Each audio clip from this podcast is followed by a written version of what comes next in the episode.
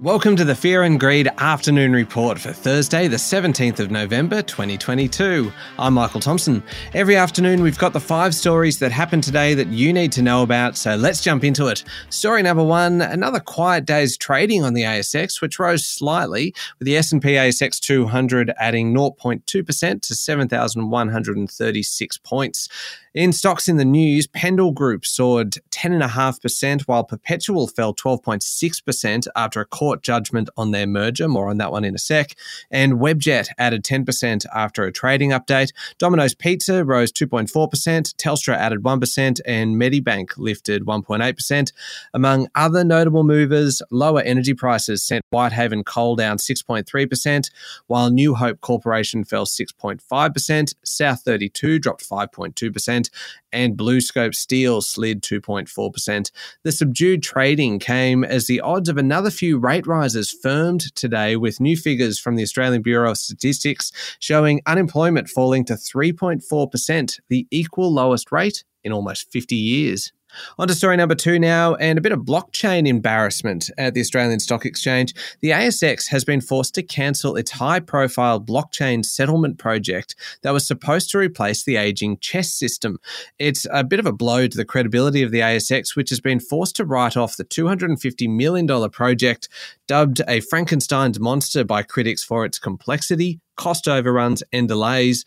Blockchain technology underpins Bitcoin and cryptocurrencies, and ASX has been working on a project to use it for the share market for seven years.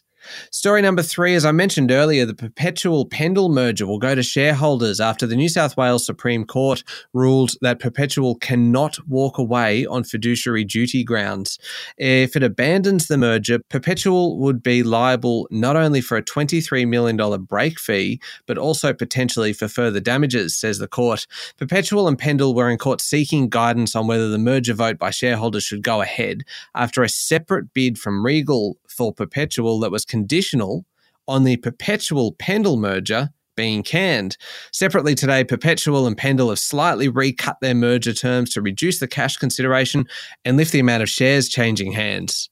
Story number four more than half a million Australians could experience long COVID, according to new modelling, and of those, 110,000 would suffer significant impacts, preventing them from engaging in normal activities like working. The modelling from the University of Tasmania and Deakin University looked at how many people are expected to have symptoms in December including extreme fatigue. We are in the middle of another wave of COVID cases at the moment with renewed calls for masks to return. In New South Wales, at least, health officials are advising that masks be worn on public transport and indoor public spaces where physical distancing isn't possible.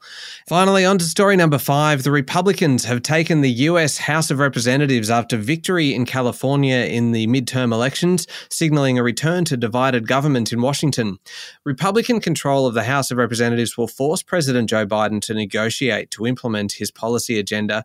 Control of the House does not give the Republicans the ability to pass new legislation without Democrat support because they do not have control of the Senate after a worse than expected showing in the midterms. Wall Street ended lower overnight after stronger than expected retail sales data added to the weight of evidence in favor of the Federal Reserve's aggressive path on interest rates. The Dow Jones finished just a touch lower, about 0.1% lower. The S&P 500 dipped 0.8% and the tech-heavy Nasdaq fell 1.5%. That's it for the afternoon report for Thursday, the 17th of November 2022. Adam Lang and I will be back tomorrow morning for the Friday edition of Fear and Greed. I'm Michael Thomson. Enjoy your evening.